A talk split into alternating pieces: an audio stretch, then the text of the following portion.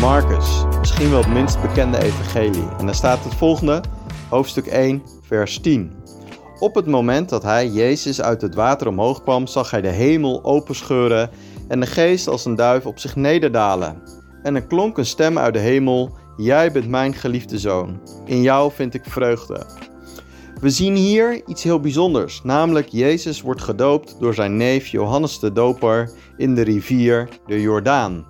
Johannes had een fantastische bediening bij de, uh, bij de Jordaan en omstreken, want hij preekte een preek van bekering. Zijn boodschap aan het volk was: hey, jullie doen dingen die God niet goed vindt, waar God geen vreugde in heeft. Jullie overtreden de regels, de principes, de wetten van God en uh, keer terug bij Hem. Bekeer je, want het koninkrijk van God komt eraan. Dat was de opdracht die Johannes de Doper had gekregen. Dat was de boodschap die hij als voorloper van de Messias bracht aan het volk. Van bekeer je, laat je schoonwassen als een beeld dat je spijt hebt van je daden, dat je uh, berouw hebt van de verkeerde dingen die je hebt gedaan. Laat je schoonwassen, reinig je, zuiver je, was je zonde af en maak een nieuw begin, maak een nieuwe start.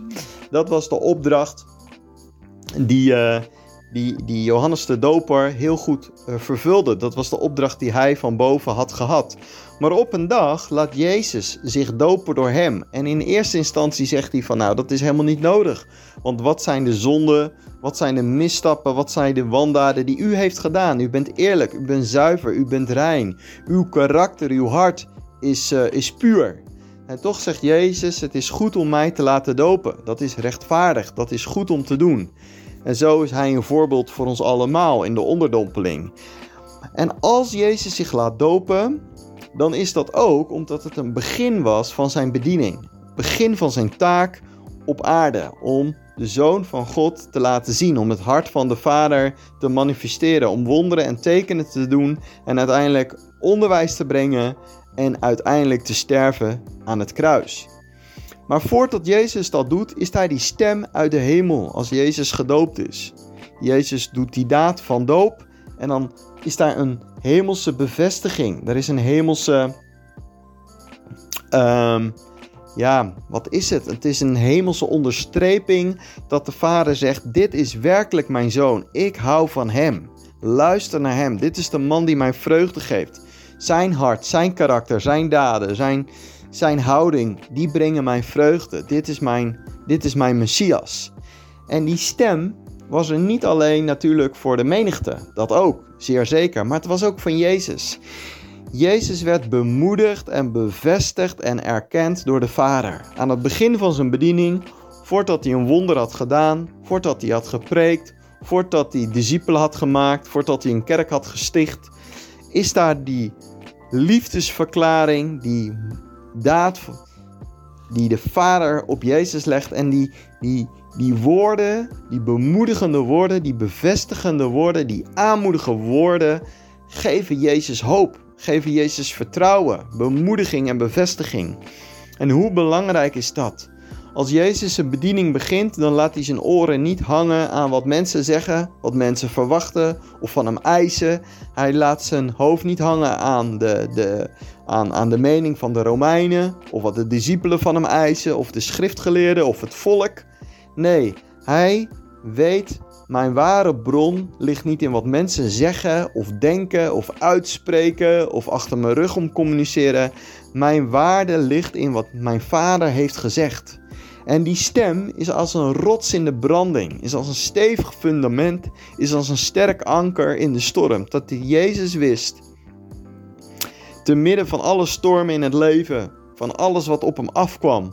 De ene keer was het dat mensen zeiden Hosanna, en de andere keer zeiden ze kruisig hem. Maar in alles wist en voelde Jezus zich verankerd in de liefde van de Vader. Een stevig fundament, een sterk rotsblok waarop Jezus zijn leven kon bouwen. Ik ben de geliefde zoon. Het maakt niet uit wat mensen van mij vinden, wat mensen van mij zeggen, wat ze van mij vragen. Het maakt niet uit of ik een hele succesvolle dag heb gehad in de ogen van mensen of wat minder. Ik ben geliefd. En daarin verankerde hij zich. Hij liet zich niet heersen door schuldgevoelens of door loyaliteitsconflicten, of door jaloezie, of door zelfmedelijden. Nee, want hij was geworteld, hij was gegrond, gefundeerd in de gedachten van de Vader over hem. En hoe vaak maken wij als mens niet verkeerde keuzes, of doen we de verkeerde beslissingen, of reageren we verkeerd, of zijn onze, onze motieven op onszelf gericht, omdat we eigenlijk niet weten hoe geliefd en waardevol en kostbaar we zijn. En Jezus toont ons iets heel moois, als een voorbeeld, als een anker. Weet dat je geliefd bent. Weet dat Hij voor je zorgt. Weet dat Hij in jou gelooft, dat Hij vertrouwen in heeft en je wil helpen, wil steunen, wil troosten, wil bemoedigen, waar je ook heen gaat. Welke examens van het leven, welke stormen van je leven of moeite of pijn of verdriet je ook hebt, jij bent erkend, jij bent gewaardeerd en geliefd in Jezus. En de Vader kijkt met jou, kijkt naar jou in, uh, in een oogopslag van vreugde. Niet van afkeuring, niet van verwijt, niet van veroordeling. Niet dit kan je allemaal nog niet, of hoe slecht je bent, of hoe falend of tekortkoming. Nee, de Hemelse Vader kijkt naar jou door de ogen van Jezus en hij zegt: Jij bent erkend, jij bent gewaardeerd, jij bent geliefd. In jou, ook al ben je niet perfect, ben je niet volmaakt, maak je je fouten, heb je tekortkomingen en gebreken, jij bent geliefd, jij mag er zijn, jij bent waardevol en kostbaar. En die liefde, die drijft de angst ook uit. En als Jezus het nodig had om het begin van zijn bediening, van zijn taak, van zijn opdracht te horen, je bent geliefd, en dat als richtlijn, als fundament te hebben, hoeveel te meer hebben wij dat nodig? En ik weet niet wat jouw taak is. Dat kan binnen je gezin zijn. De belangrijkste taak als taak is. Misschien op de werkvloer. En misschien heb jij in je ogen zoiets, ja, maar mijn taak stelt eigenlijk niks voor. Het is maar klein. Of misschien heb je wel het gevoel van mijn taak is groot en belangrijk en verantwoordelijk. En soms heb ik het gevoel dat ik het niet aan kan, dat het te veel is. Hoe jij je taak ook beschouwt. Misschien enorm waardevol, misschien onbetekenend. Maakt niet uit hoe jij ernaar kijkt, maar weet dat God zegt van in de opdrachten in jouw leven en wat mensen er ook van vinden, jij bent geliefd. Ik zorg voor jou. Ik ben met jou. Ik ben naast jou. Mijn oog van liefde, van zorg, van waardering rust op jou. En misschien heb je soms het gevoel: ik schiet tekort, ik faal, ik doe het niet goed genoeg op mijn werk of als uh, partner of als gezinspersoon of als familielid of als persoon in de buurt. Ik faal, ik schiet tekort, ik heb zoveel gebreken. Dan is het zo goed om te gaan staan weer op dat fundament dat je geliefd bent, dat je gezien bent en erkend door Jezus. En dat de, de liefde die Hij voor je voelt, dat dat bepalend is voor wie je bent. Niet hoeveel rapporten je hebt, of hoeveel cijfers, of hoeveel je verdient, of wat voor dure auto je wel of niet rijdt. Nee, bepalend is zijn gedachte over jou. Niet hoeveel vrienden je hebt, of hoeveel vrienden je niet hebt, of hoe gelijkt je bent op sociale media, op, uh, op Facebook en andere uh, uh, sociale media kanalen. Daar gaat het eigenlijk niet om. Dat is allemaal ehm, bijzaak. De hoofdzaak, de kern is: jij bent geliefd door Jezus. Jij bent geliefd.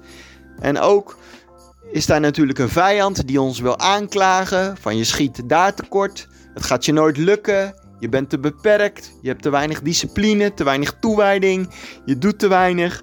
De vijand wil ons veroordelen, wil ons beschuldigen, wil ons naar beneden trekken. Je taak in de kerk stelt niks voor. Het is te weinig. Andere mensen kunnen het beter, zullen het beter doen. Jij faalt, je, bent te, je, je stelt niks voor. Dat zijn die aanklachtwoorden, die beschuldigende woorden, die je misschien kunnen uh, ertoe verleiden om heel klein en minderwaardig over jezelf te denken.